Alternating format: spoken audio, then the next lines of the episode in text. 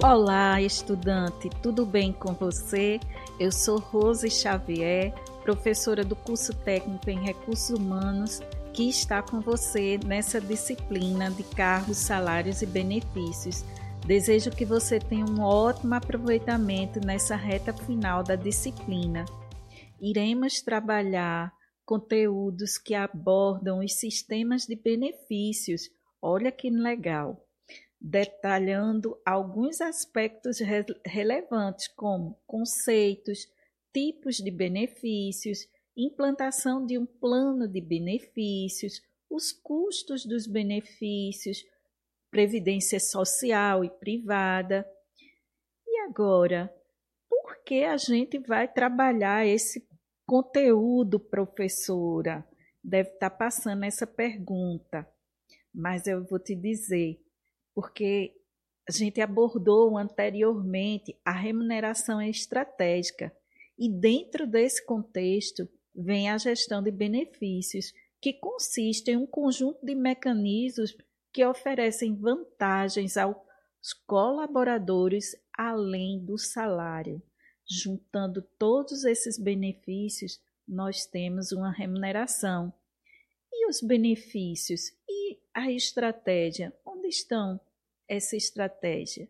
Os benefícios, eles são estratégicos quando representam uma contribuição equilibrada de diferentes formas de salários indiretos que formam a remuneração total dos colaboradores e que estejam alinhados com o objetivo estratégico da empresa.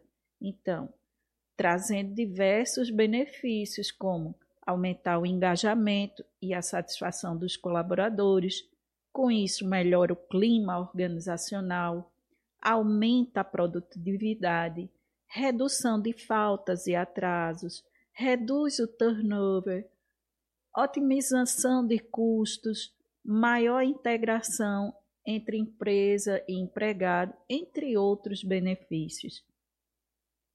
Deve ser empregada como uma ferramenta estratégica de gestão de pessoas, pois ela impacta em diversos processos, como atração, retenção, desempenho, qualidade de vida, imagem institucional. Uma empresa que oferece bons benefícios, ela é muito bem vista dentro do mercado.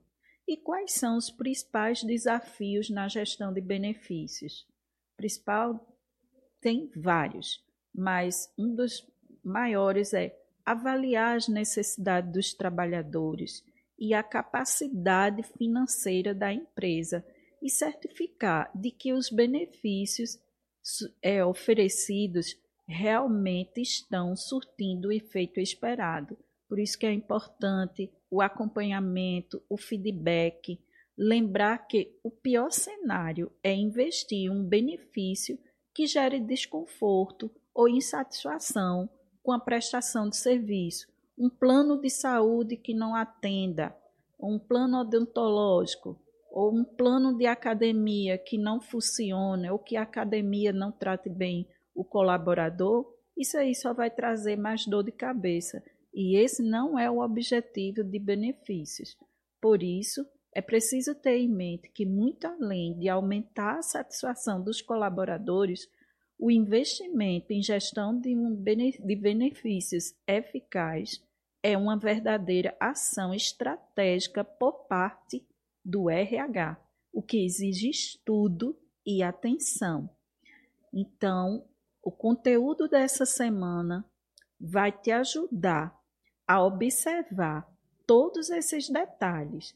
Explore o e-book, observe a videoaula com atenção.